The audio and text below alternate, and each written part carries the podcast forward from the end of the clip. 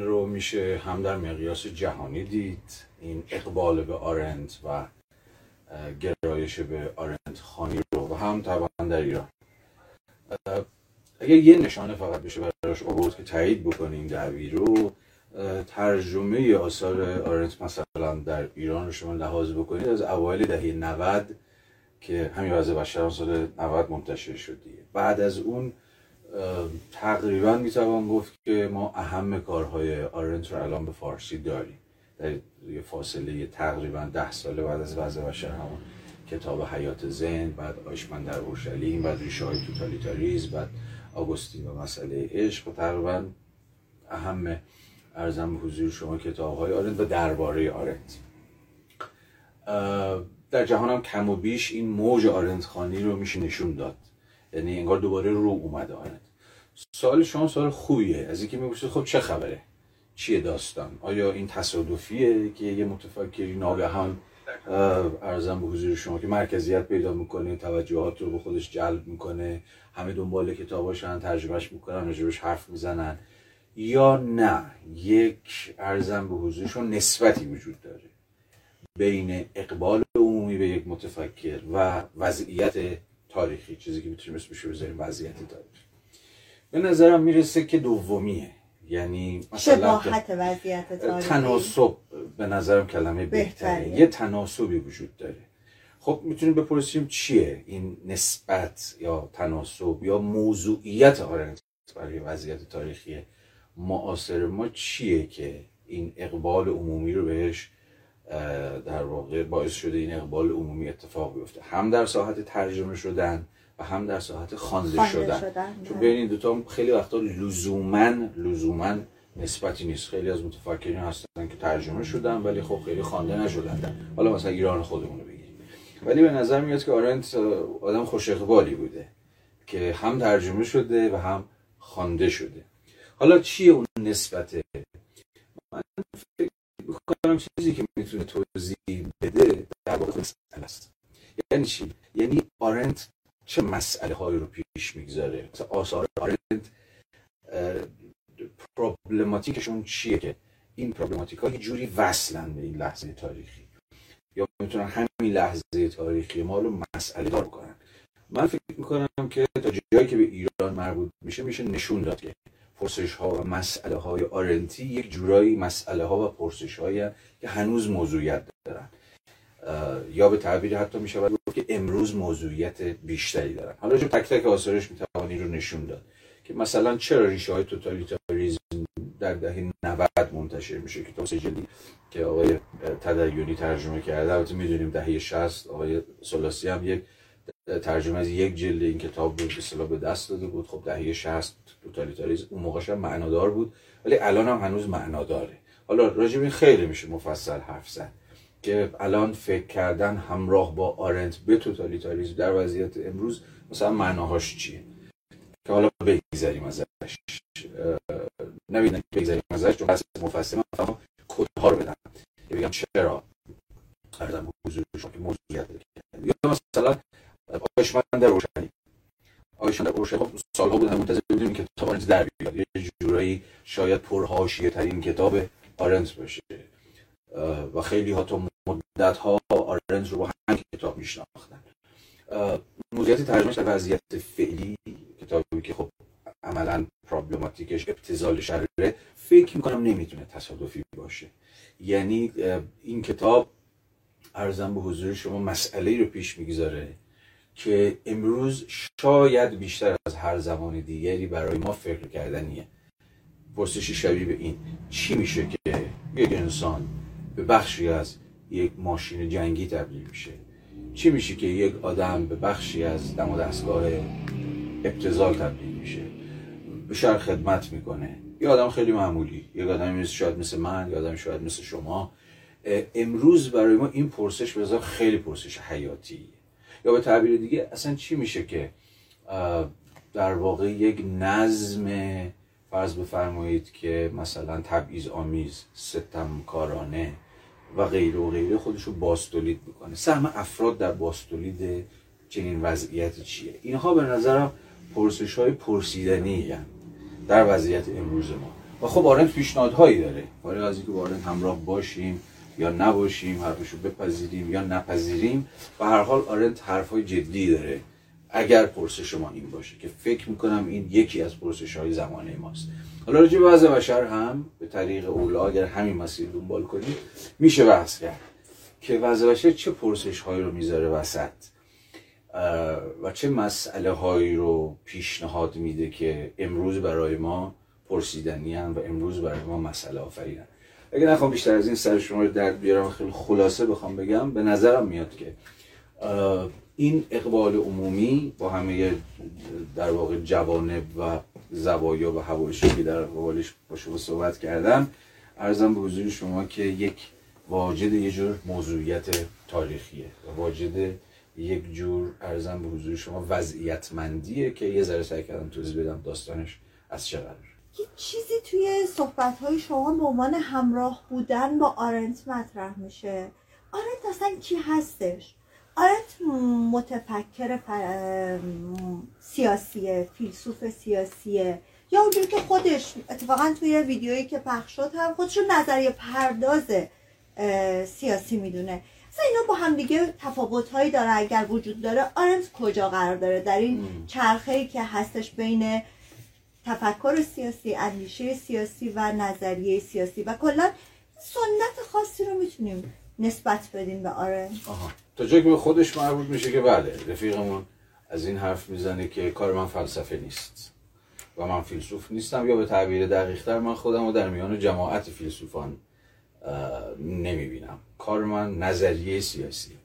حالا چرا مهمه که یارو خودش رو فیلسوف بدونه نظریه پرداز سیاسی بدونه یا هر چیزی شایبه این.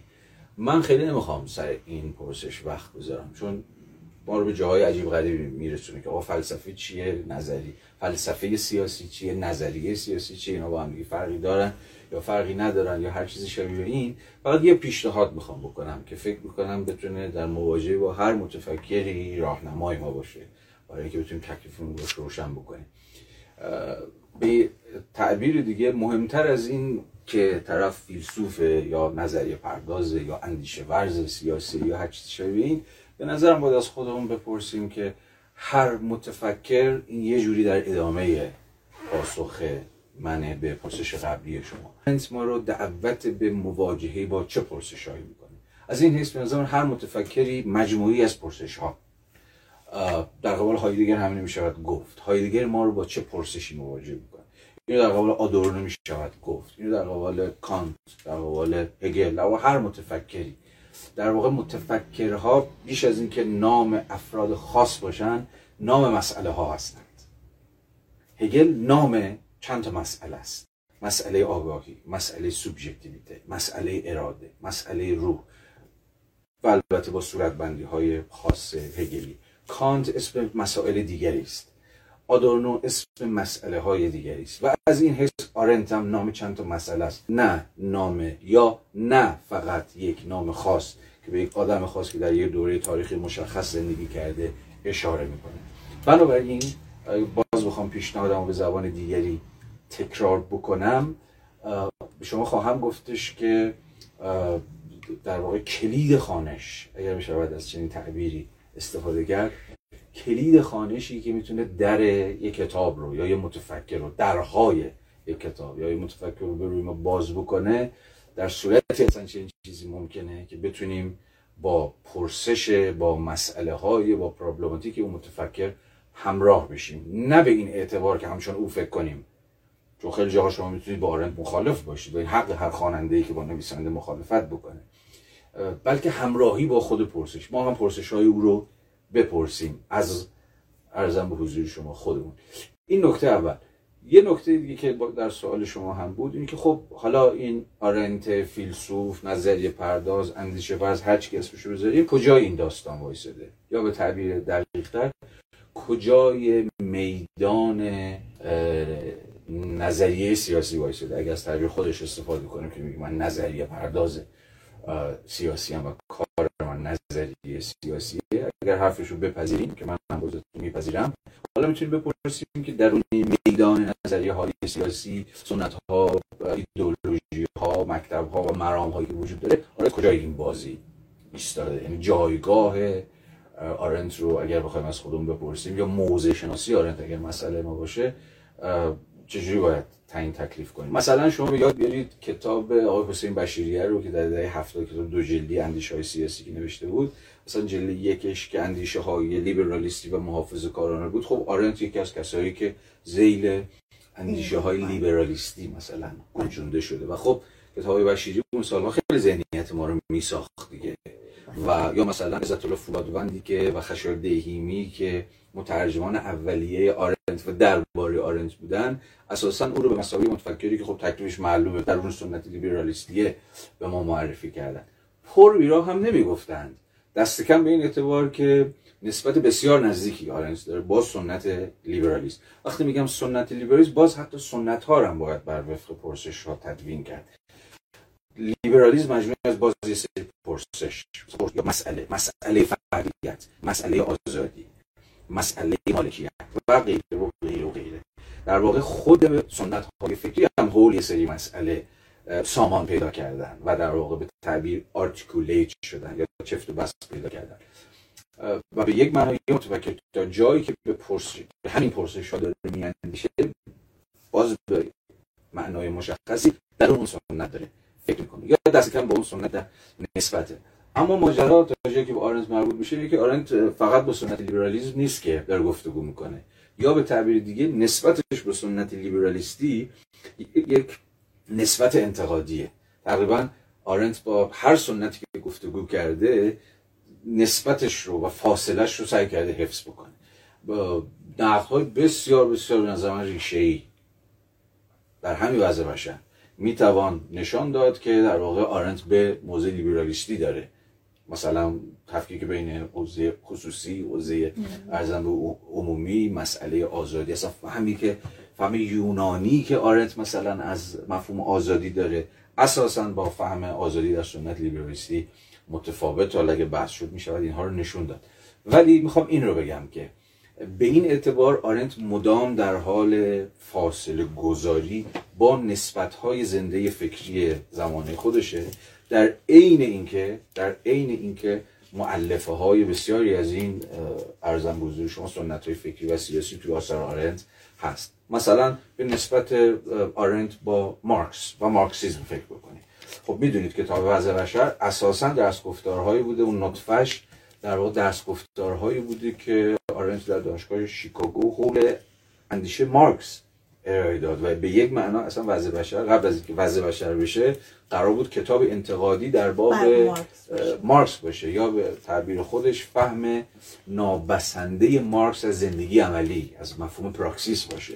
خب کل کتاب یه جورایی راجع به پراکسیس دیگه یا به تعبیر خود آرنتی راجع به vita activa ست و خب قرن بیستم مارکس و مارکسیسم رو از اصلی ترین نظریه می‌فهمید که problem ش problem پراکسیسه زندگی عملیه. و خب شما نمی‌تونید به پراکسیس فکر بکنید نمی‌تونید به در واقع زندگی عمل ورزانه فکر بکنید مگر اینکه به مارکس فکر بکنید یا به مارکس هم فکر بکنید. از این حیث خب نسبت خیلی ارزم به حضور شما که پرتنشی داره آرنس با مارکس این نسبت رو شما در در هیچ متفکر لیبرال دیگری نمی‌بینید. مثلا همین ابتدای فصل زحمت رو آرنت با یه جمله خیلی درخشان شروع می‌کنه. میگه که در این کتاب مارکس آماج نقد قرار خواهد گرفت. اما این نقد ها اساسا متفاوته از نقد کسانی که پیشا پیش تکلیف مارکس رو یک سره کردن. به این اعتبار چیز می‌کنه. یعنی یه فهم در عین حال انتقادی و تا حدی همدلانه با مارکس داره. یعنی می‌خوام بگم هی این دوری و نزدیکی رو شما می‌تونید توی ارزم به حضور شما آرنت ببینید. حالا مفصل میشه حرف زد مثلا راجع به نسبتی که آرنت با مارکس داره یا اصلا با خود تمدن یونانی. به عنوان کتابی که یه جورایی وضع بشر روی دوش تمدن یونانی سواره دیگه. و وضع بشر رو منهای یونان اصلا نمیشه فهمید. ولی اونجا هم باز شما می‌بینید که ارزم به حضورتون که آرنت هی میده می‌گیره هی نزدیک میشه هی دور میشه. حرفم بخوام خدمت شما خلاصه بکنم. آرنت رو نمیشه. یک بار برای همیشه در هیچ یک از این سنت های سیاسی لیبرالیزم حالا مارکسیسم که تکلیفش مشخصه حتی جمهوری خواهی یه جور یونانگرایی محافظه کاری در هیچ یک از اینها نمیشه فیکسش کرد و تصویرش کرد. آره مدام در بین این سنت ها حرکت می‌کنه نزدیک میشه بهشون ازشون فاصله می‌گیره و به این معنا یه ذره گیج می‌کنه که خب کجای این میدان قرار گرفته. و این در واقع او رو تبدیل به متفکری شدت چندگانه و ارزم بروز شما متفاوت می‌کنه. بله. پس کتاب وضع بشر در حقیقت یک نوع نگاه انتقادی به مارکس هستش و آرنت هم که فیلسوف سیاسی. وضع بشر واقعا کتاب سیاسیه؟ هم آره هم نه. یا به تعبیر دیگه می‌تونم بگم کتاب وضع بشر ارزم به حضور شما راجع به چیزی بیش از سیاسته در واقع راجع به سیاست و چیزهای دیگر. اینجوری می‌تونم بگم که اگر بخوام به زبان خود آرنت صحبت بکنیم خب آرنت خیلی ظاهرا تکلیف ما روشن کرده. که من کتابی نوشتم درباره ویتا اکتیوا. درباره به قول مترجم ما آقای مسعود که ترجمه بسیار درخشانی هم از وضع بشر به دست داده زندگی وقف عمل. اما زندگی وقف عمل همه داستان اینه. فقط سیاست نیست. چیزی بیشتر از سیاست. و خب اون پیشنهادی که در واقع پیشنهاد بسیار بسیار خلاقانه ای که آرنت به دست میده این که باید بین سطوح و بین سویه های خود زندگی وقف عمل یا همون vita activa فرق گذاشت.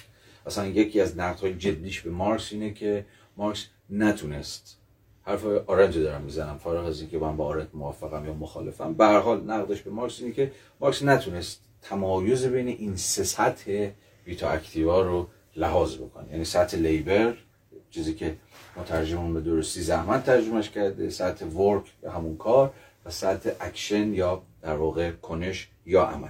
خب این تفکیک سه‌گانه آرنتی که به نظر او سه ساحت زندگی عملی همه ما هستن تا جایی که همه ما در اون دوران مدرن به قول او زندگی می‌کنیم. و تو نمیگه سرمایه داری. به طرز غریبی از تعبیر سرمایه داری احتراز می‌کنه. برای لابد جدایی از مارکس. یکی از دلایلش همینه. بله. یک، یکی از دلایلش و میگه دوران مدرن. و خب مشخصا میگه دوران مدرن یه جورایی از قرن اواخر قرن 16 هم اوایل قرن 17 هم شروع شد که خب شما می‌دونید که همون دورانی است که عملا بعد از عصر روشنگری سرمایه داری داره تکوین پیدا می‌کنه و داره تثبیت میشه. چون تکوین سرمایه داری زودتر از اینا شروع شد ولی خب به حال به این اعتبار دوران مدرن در قاموس آرند همون سرمایه داری مثلا در قاموس کسی مثل مارکس.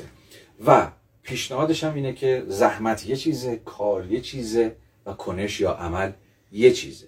حالا اگه اجازه بدید فکر می‌کنم برای دوستان باید جالب باشه که این این سگانه به چه معناست. در حالی که ما معمولا این ستا رو به یک آره. معنا استفاده می‌کنیم. خلطش می‌کنیم. بله. خب خود آرنت هم می‌دونه. میگه منم می‌دونم که این سگان این تفکیکه تو خود حتی سنت غربی هم خیلی مسبوق به سابقه نیست. به ویژه به ویژه بین لیبر و ورک مرز خیلی باریکی وجود داره. و حتی ما تو فارسی هم اومد اینها رو معادل همدیگه به کار می‌بریم. لیبر و ورک تو ذهن ما جفتشون کارن. تعبیر زحمت کمتر به کار رفته.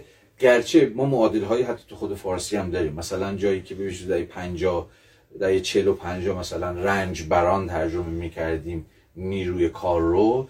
اونجا در واقع رنج بر به یک معنایی ارزم به حضور شما گویای کسانی بود که درگیر لیبرن.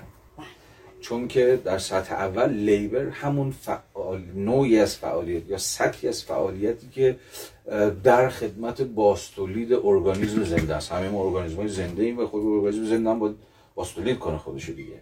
و به این معنی یه سری هوایج و نیازهای مشخص طبیعی داره. لیبر اون فعالیتیه که صرف باستولید در واقع قوای زیستی ما میشه. تا جایی که ما ارگانیسم های ارزم بزرگ شما زنده ایم. تا جایی که باید زنده بمونیم.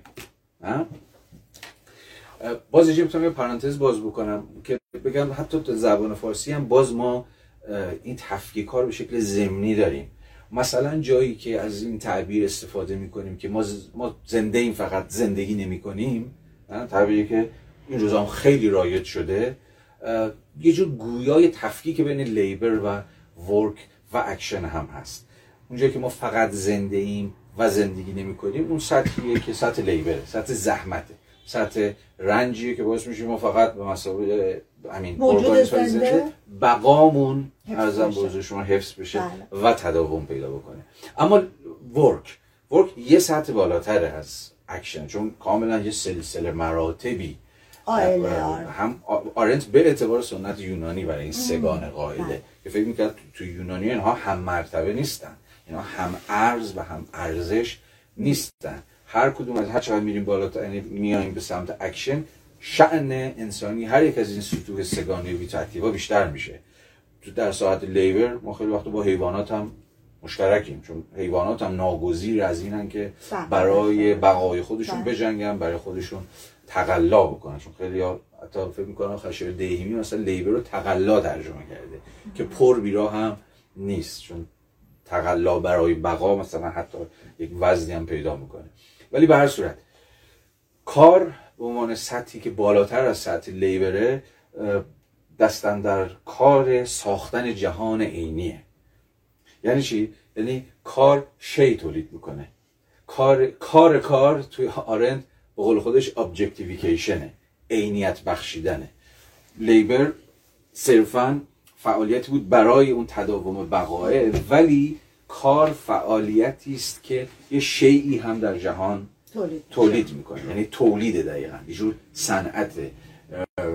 حالا این شی می‌تونه آرت باشه یک اثر هنری را شما تولید بکنید یک شیء مصرفی باشه از حضور شما که یا هر شیء دیگری. به هر حال ورک از جنس صناعت. چیزی که ما در فارسی قدیم شد صناعت می‌گذاریم. صناعت یعنی فعالیتی که در انتها منجر به تولید جهان ابژکتیو میشه. جهان اشیایی که حالا از ما جدا میشن مثلا در تعبیر مارکسیش و حیات مستقل خودشون رو پیدا می‌کنن که مارکس اسم این رو می‌ذاره بیگانگی. جایی که اشیایی که ما تولید کردیم در واقع حیات مستقل, به خودشون رو دنبال می‌کنن و بیشتر از این بله، بر ما مسلط هم پیدا می‌کنن. بله.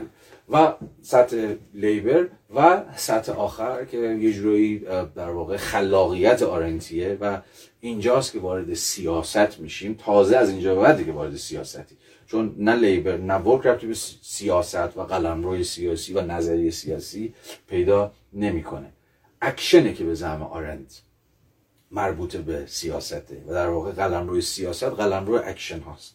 اکشن ها یا کنش ها اعمال یا هر ترجمه که براش بگذاریم در واقع چیه؟ یه چیزی رو تا اینجا باید بدونیم. که نه لیبر نه ورکه کنش ها در واقع به اعتبار ارتباط بین انسان ها معنا میشن. کنش ها ارتباط بین انسان ها کنش ها در واقع به اتکای زبان کنش ها زبانی هن. البته فقط هم زبانی نیستن. ولی محصول زندگی جمعی انسان ها معنا با زبان پیدا می‌کنن. بله. گرچه آرنت مسئلهش معنا نیست مسئلهش لکسیسه به قول خودش. لکسیس هم یعنی سخن یعنی نزدیک به خود تعبیر لوگوس. کنش نه چیزی تولید می‌کنه به زمین آرنت و نه در خدمت بقاست بلکه شعن انسانی ما رو تا جایی که با دیگران درون پلیس یعنی درون حالا او که نمیگه جامعه چون بین اینها هم تفاوت اکیل قائل بین پلیس یونانی و جامعه به معنایی که ما درون مختصات جامعه سرمایه داری می‌فهمیم. میفرمایید حتما چون بسیار چون بسیار, برای آره. چون سوسایتی به زعم او یه چیزه و پلیس یه چیز دیگه است. ولی آره سوسایتی رو بزنیم کنارش آره از سوسایتی حرف نمی‌زنه.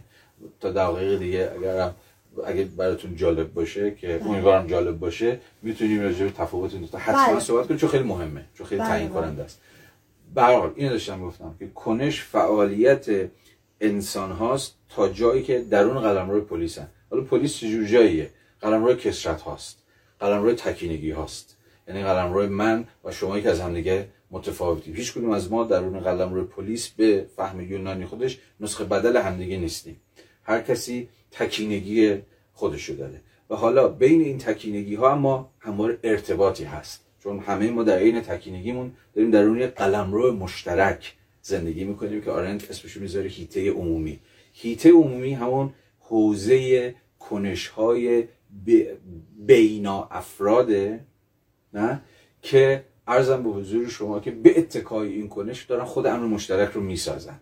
و سیاست نام ساختن امر مشترک درون هیته عمومی به اعتبار کنش های ارزم به حضور شما فی ما بین افراد در مقام تکنیکی هست و به این اعتبار از اینجا به بعده که وضع بشر کتابی خواهد شد درباره سیاست تا جایی که سیاست موضوعش همین کنش های یه جورایی ارتباطی بین افراد درون هیته عمومی. من در تعریفی از آرنت خوندم که سیاست از نگاه اون کنش هایی که سرشار از آزادی و اختیاره. با این تمایزی نداره؟ نه. ادامه همونه. ببینید حالا اینجا خیلی نکته مهمیه که باید آزادی رو و برابری رو به معنای یونانی فهمید. اتفاقا یکی از جاهاییه که مثلا کسی مثل ارزم به حضور شما که آرند از فهم لیبرالیستی از آزادی و برابری جدا میشه و کاملا فهمش فهم یونانی است. مثلا فرض بفرمایید که به زعم او آزادی در پلیس یونان ارزم به حضور شما به معنای رهایی از یه سری قید و بندهای مشخص اجتماعی لزوما نبود. اون چیزی که ما درون سنت لیبرالیستی می‌فهمیم. اساسا درون سنت لیبرالیستی آزادی در آزادی نگاتیو دیگه. آزادی سلبیه. یعنی آزادی از. هر چیزهایی که نیست. به یک تعبیری. بله یا در واقع آزادی از هر آن چیزی که آزادی من رو محدود می‌کنه. الا البته یک چیز دیگه قانون. نه. که این البته پیچیدگی خودشو داره در سنت لیبرالیستی که ما چجوری می‌تونیم از هر آن یا در واقع آزادی لیبرالیستی قرار یه جور آزادی نگاتیو باشه منفی و سلبی باشه آزادی از باشه. یعنی از هر شکلی از محدودیت اما در عین حال چجوری لیبرالیزم می‌تونه مدافع قانون باشه و مدافع قانون گذاری باشه؟ چون خود قانون هم همون چیزیه که شما رو قرار محدود بکنه دیگه. حالا این داستان مفصلی است درون سنت لیبرالیستی که بذاریمش کنار. ولی پیشنهاد آرنت چیه برای فهم مفهوم آزادی؟ میگه آزادی دست کم تو یونان اینجوری فهمیده می‌شد. کسی آزاده که نه می‌خواد حاکم باشه و نه می‌خواد بر او حکومت بشه. این شخص می‌تونه ادعا بکنه که آزاده. این بسیار بسیار نکته کلیدیه. این ما رو دقیقا به قلب مفهوم دموکراسی یونانی میرسونه. گرچه خود ما می‌دونیم و آرنت هم البته خیلی در حاشیه اشاره می‌کنه که به حال دموکراسی یونانی فارغ از این صورتبندی ایجابی که آرنت همدلانه باهاش پیش میاد. می‌دونیم که آزادی در واقع دموکراسی است که پیشاپیش از مجرای ترد اکثریت جامعه ممکن شده. در واقع دموکراسی مثل حق شهروندان برای مشارکت در ساختن امور مشترک پیشاپیش فقط از آن مردان صاحب مالکیته زنان کنار گذاشته شدن بردگان کنار گذاشته شدن بربرها یعنی غیر یونانی ها کنار گذاشته شدن. و به این معنا ما یک دموکراسی خیلی محصور داریم در ارزم به حضور شما یونان. اما به رغم این اما به رغم این آن نوع آزادی که بین خود شهروندان که می‌دونیم مردان صاحب مالکیتن برقرار بود آزادی بود که به یک معنا فاقد سلسله مراتب اجتماعی بود. یا به تعبیری برخلاف دوران مدرن که سیاست به پیشه تبدیل شد. به حرفه یک ادهی که ما اسمشون می‌ذاریم مثلا سیاست مداران و سیاست مداران به نیابت از حالا در حتی دموکراسی امروزی به نیابت از شهروندان یا هر چیز شبیه به این کارشون سیاست گذاریه و سیاست میشه یک حوزه تخصصی که حالا سیاست مدار نماینده مسئول یا هر اسمی که ما امروز براش می‌گذاریم. آرنت به این معنا به شدت منتقل سیاست در دوره مدرنه که ناظر بر این بوده که یه دوگانه ای ساخته بشه بین کسانی که باید حکومت کنند و کسانی که قرار حکومت بشوند. حتی اگر سازوکار تعیین حکومت کنندگان و حکومت شوندگان یک سازوکار ظاهرا دموکراتیک باشه یعنی انتخابات آزادی که ما ازش تحت عنوان دموکراسی پارلمانتریستی تعبیر می‌کنیم. خب آرنت به اعتبار سنت جمهوری خواهانش منتقد این فهم پارلمانتاریستی از دموکراسی. چون کاملا یک دوگانه می‌سازه حکومت کنندگان و حکومت شوندگان. حالا قصت قصهش مفصل در همین وضع بشر تعریف می‌کنه. چرا یونان براش جالبه؟ و چرا فهم یونانی از آزادی براش جالبه؟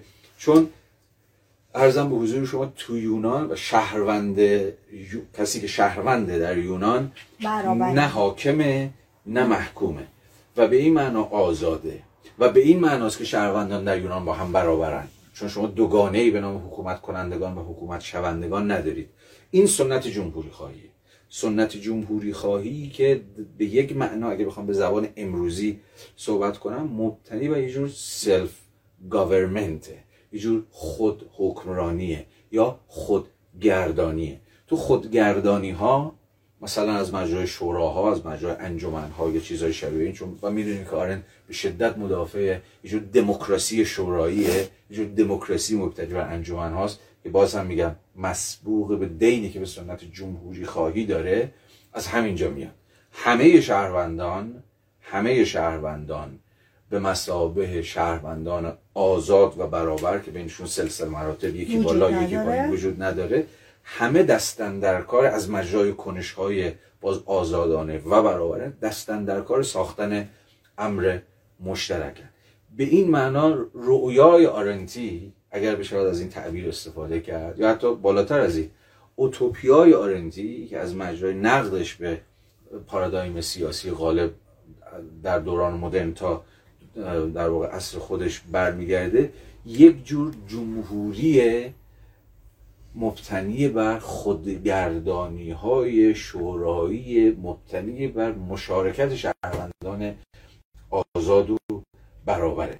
به تعبیر مثلا مارگارت کانوان در واقع آرنت شناس. گردن کلوفتی خب شاگرد آرنت هم بود و مقدمه نوشته بر همین کتاب وضع بشر و اولیام ترجمهش کرده. در واقع کار آرنت یا فکر و خیالی که تو ذهنش بود یه آتن جدید.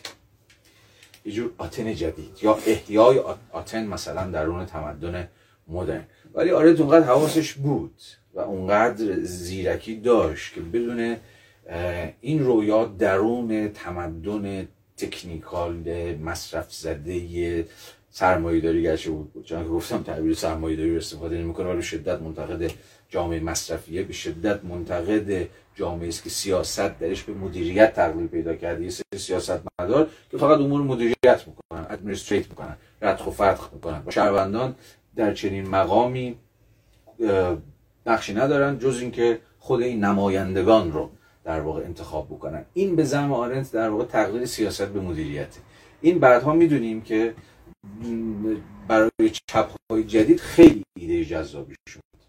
تقریبا تمام چپ های جدید از این حیث مدینا آرنتن شما بگویید جیژه شما بگویید رانسیه بگویید آگامبن بگویید لاکلاو اینا چپ های جدیدی که ما امروز میشه تو ایران خیلی بازارشون داغه. از این حیث منتقل سیاست به معنای مدرن کلمه. سیاست به یه منیجمنت تغییر پیدا کرده. سیاست مدار حرفه‌ای کار اوناست سیاست.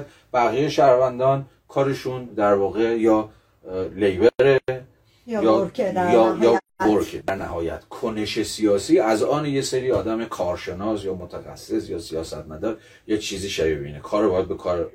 به کاردون سپرد و از این حیث عملا جامعه سیاست زدایی شده است در دوران مده دست کم نطبه های نقل می شود در آرنت به عینه دید.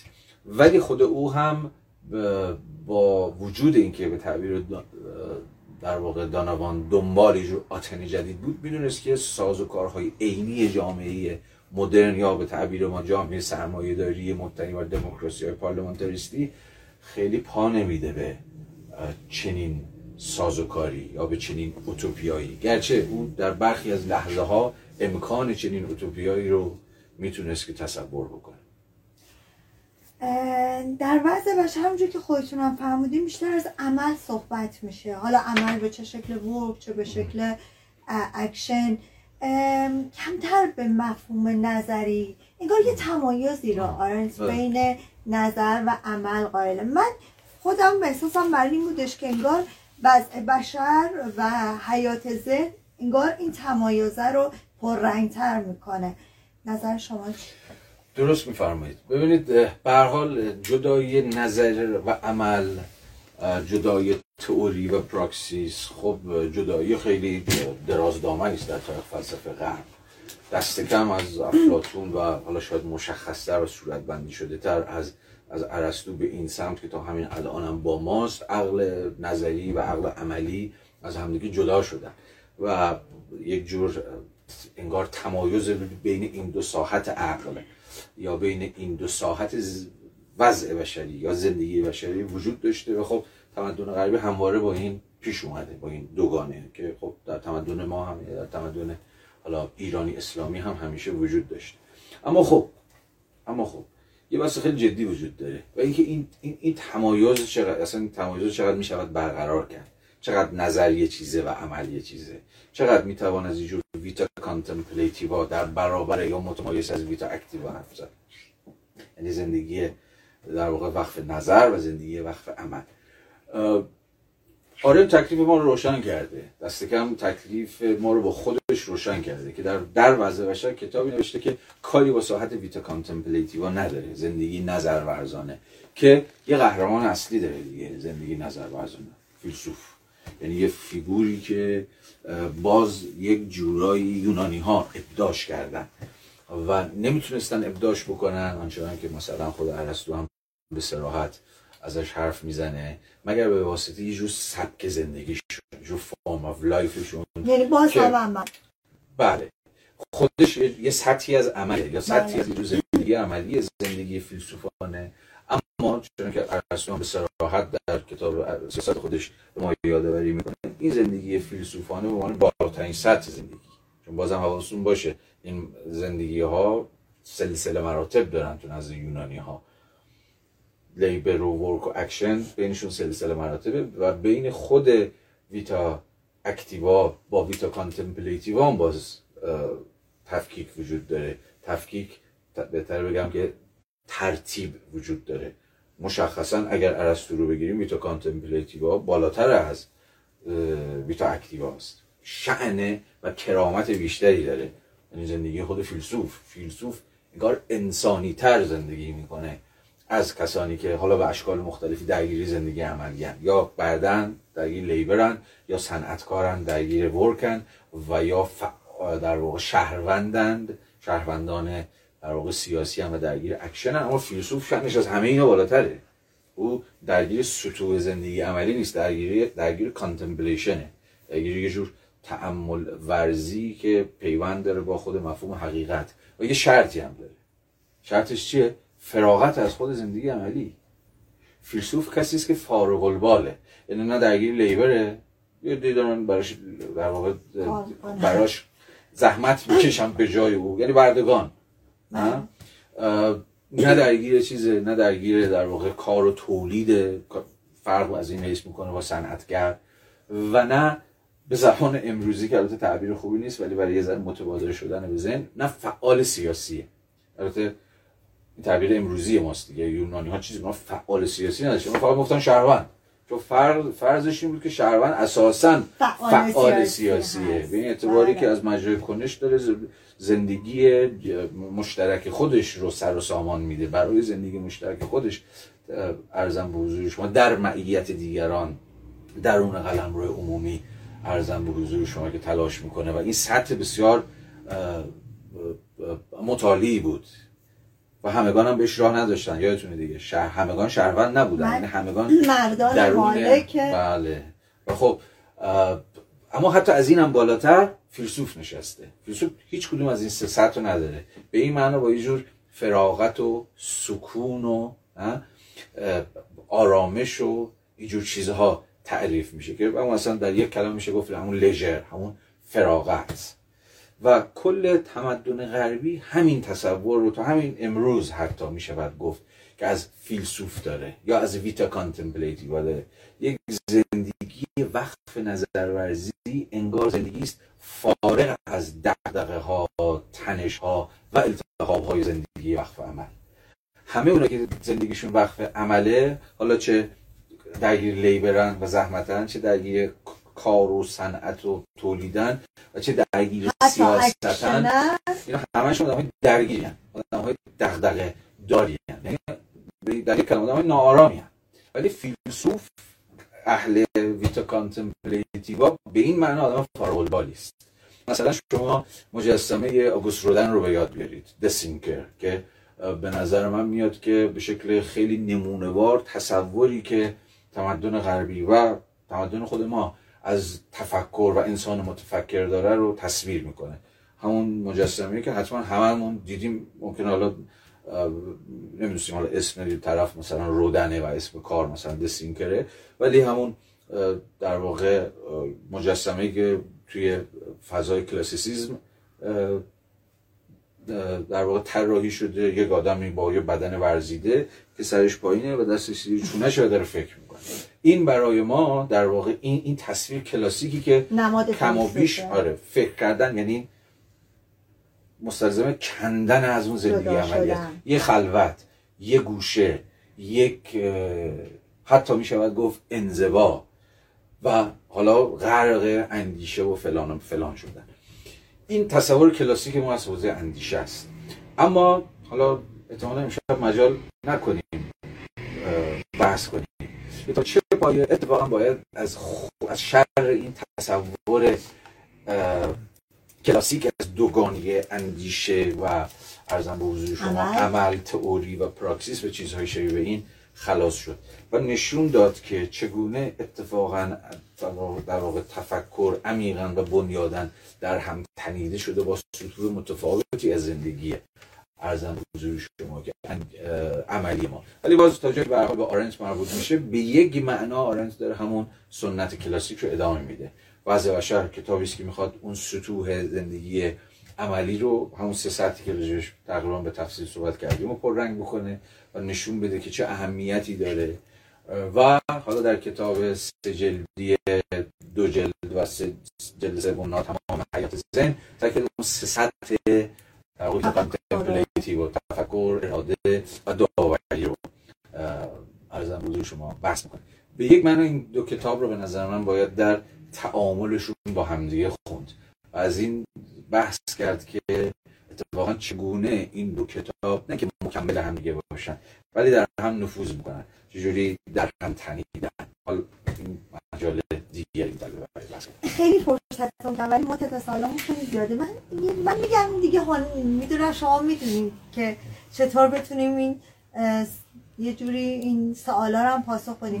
این آرت منتقد دنیای مدرن این انتقاد تا کجاست؟ چقدر رادیکاله؟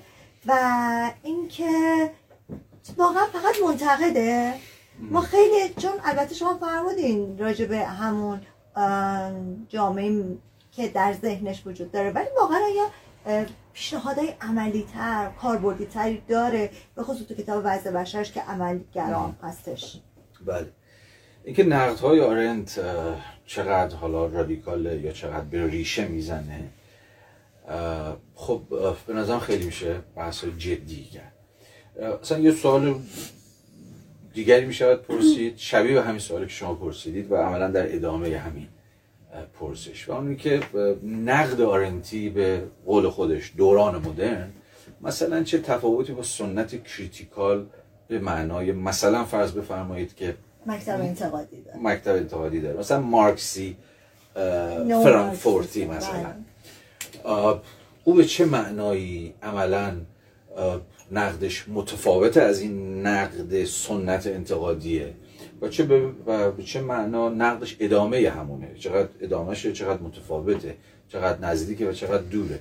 ببینید خیلی از جاها خیلی از جاها به در وضع باشه شما تنین تنین های دست چپی به جامعه دوران مدرن رو میشنوید. مثلا اونجایی که داره راجع به جامعه مصرفی حرف می‌زنه و نقد خیلی تکان دهنده ای داره می‌کنه به جامعه مصرفی که اساسا کارش یه مصرف زمینه. یا به ته کشیدن هر آن چیزیه که انگار در واقع می‌شود مصرفش کرد. یا تقلیل جهان به امر مصرفیه. و به این معنا شما باز می‌تونید حتی تنین نقدهای متأخر اکولوژیکی رو حتی در اون فصل مربوط به ارزم به حضور شما زحمت و بیشتر کار بشنوید بله. اونجایی که داره میگه بله. که زندگی که به ساحت مصرف تغییر پیدا کرده ارزم به حضور شما که خود زمین رو نابود می‌کنه خب حالا زمین چیه توی منظومه آرنت چیزی بیشتر از دار و درخت و طبیعت داستانش مفصله چون زمانمون کمه فقط بگم و بگذرم چقدر وقت داریم؟ وقت داریم نداریم مثلا پنج خب حالا یه چند تا جمله فقط مرز طرح بحث و حالا تفصیلش بماند برای فرصت دیگر. و البته اون کلاس های معروف من به حال تا جایی که مجال بود سعی کردم که از مجرای خانش این بحث های به تفصیل بیشتر یه سوال اصلی مام همونه. از مجرای خانش آیا راحت تر میشه با کتاب هایی به خصوص مثل کتاب های کلاسی مثل وضع بشر مواجه شد؟ یا نه باید خود کتاب خون. چه اتفاقی میفته؟ تو خانش واقعا چه اتفاقی میفته؟ ما یه عالم سوال داریم. بله. وقتمون. ارزم شد که حالا من سوال. قبلی رو با اینکه بله، بله. شهید نشه فقط در همین اندازه تعریف بس بگم که نقد آرنتی به جامعه مدرن اساسا با نقد مثلا فرض بکنید کسی مثل آدورنو که خب هم عصرشه یه جایی حتی همکارشه و ارزم به حضور شما که حالا در این حال هم که با هم دیگه فاصله. خب خیلی نه بنیاد نقد ها متفاوته. به هر حال آرنت درون دوران همدلی آرنت با دوران مدرن خیلی بیشتر از مثلا همدلی کسی مثل آدورنوه خب آدورنو در بعضی وقتا نقدش جای پیش می‌بره که شما فکر می‌کنید که زیرا تقریبا همه چیزو داره می‌زنه. البته این تصور باطلی است چون که خود آدورنو هم درون پارادایم مدرن وایساده. و داره مدرنیته رو نقد می‌کنه. به این معنا هیچ از اینا دشمن مدرنیته نیستن. این خیلی فرق می‌کنه با نقدهای مثلا فرض بکنید که راستگرایان حالا چه راستگرایان مذهبی چه راستگرایان سکولار که نقدشون به جامعه مدرن یا سرمایه‌داری یا مدرنیته یا هر چی اسمشو بذاریم نقدهای بنیان کنیسی می‌خوان اصلا شرط دوران مدرن کنده بشه. به این حالا بماند چون داستانش طولانی است. اما تا جایی که به من مربوط میشه من پیشنهادم همیشه این بوده و پیشنهادی که دارم زندگیشم می‌کنم و اون که اساسا باید با خود کتاب ها مواجه شد. خب یه چیزیه که رایج هم هست همه جام رایجه به اندازه خودش هم مشروعه و اونم اینه که ما به کتاب ها از مجرای کتاب های دیگه نزدیک میشیم. یعنی به وضع بشر از مجرای مثلا کتاب ایکس یا که درباره وضع بشر یا درباره آرنته نزدیک میشیم. یعنی کتاب ها از مجرای شرح و تفسیرهای موجود می‌خونیم. یا در واقع همیشه با میانجی و با واسطه است. خب اینا مشروعه. من نمی‌خوام بزنمش. نمی‌خوام بگم کتاب های شرح و حاشیه‌ای که وجودم داره کمم نیست. بی اهمیتن. ولی پیشنهاد من همیشه این بوده و هست و امیدوارم همچنان باشه که خواندن رو حتی امکان میباید مستقیم کرد. البته من توهم اینو ندارم که می‌شود کام. همه وساطت ها و میانجی ها رو برداشت و با خود خود خود آرنت مواجه شد. همه اون چیزهایی که منم دارم میگم از مجرای خانده های خودم میگذره از مجرای فهم من میگذره. و به معنا واسطه من و با میانجیه. اما فکر می‌کنم طرف شدن با خود کتاب ها خود بعض بشر باشه خود هستی و زمان باشه خود پرایش روح باشه کاپیتال یا هر کتاب دیگه ای این دیگه می‌خوام بگم وقتشه. یعنی بعد از تقریبا 100 سالی که اصلا نهضت ترجمه در ایران میگذره و ما ترجمه کردیم و ترجمه کردیم الان وقت خواندنه. و خواندنی که البته مستلزم یه جور جسارت هم هست. جسارتی که این هیبت مثلا هرزن به حضور شما متفکرانی که خیلی وقت تو ذهنمون گنده میشه او هگل؟ او خود مارکس خود آره کی می‌خواد بره سراغش؟ نه من فکر می‌کنم اتفاقا وقتشی که ما خیلی خیلی مستقیم ارزم بزرگ شما وارد جهان کتاب باشیم و شروع کنیم فهم خودمون رو بسازیم. مثلا یه فهم حالا مسامحتا میگم یه فهم ایرانی از آرنت مثلا چه جور فهمیه؟ فهمیه که از مجرای گفتم مسئله هایی که در وضعیت تاریخی ما ما بهش گرفتاریم حتما آرنت متفاوتی خواهد بود. مثلا از فهم ارزم به حضور شما که فرانسوی مثلا در دهه 80 از آرنت من فکر می‌کنم این شجاعت شجاعت شروع کردن به خواندن و شجاعت به صدا در آوردن کتاب ها از مجرای مواجه شدن مستقیم با خودشون یکی از اگر مجاز باشم از چیزی چون رسالت تفکر حرف بزنم یکی از رسالت های تفکر که ما امروز باهاش مواجهیم. یعنی یه قدم بیش از ترجمه. اون تزی که یه زمانی ما خیلی جدی گرفته بودیم که مثلا. کتاب زبان اصلی خونده بشه. خب، و در این حال اون تز فرهاد پور منظورمه بله. که می‌گفت ترجمه همون تفکره. من فکر کنم وقتش یه دوره شاید بود یا 80 و 90 این. ولی فکر کنم الان اتفاقا ما باید از خود این تزی که ترجمه کردن همان تفکر کردنه فراتر بیایم. الان وقت خواندنه. حالا خب بین خواندن و ترجمه کردن چه تفاوتی هست بماند. ولی امیدوارم که این خواندن های مستقیم گام به گام ما رو بیشتر و بیشتر با ظرایف با جزئیات با ریزکاری های متفکرین مثل آرنت و خیلی های دیگه و خیلی های دیگه مواجه بکنه. و حال وقت خواندن رسیده.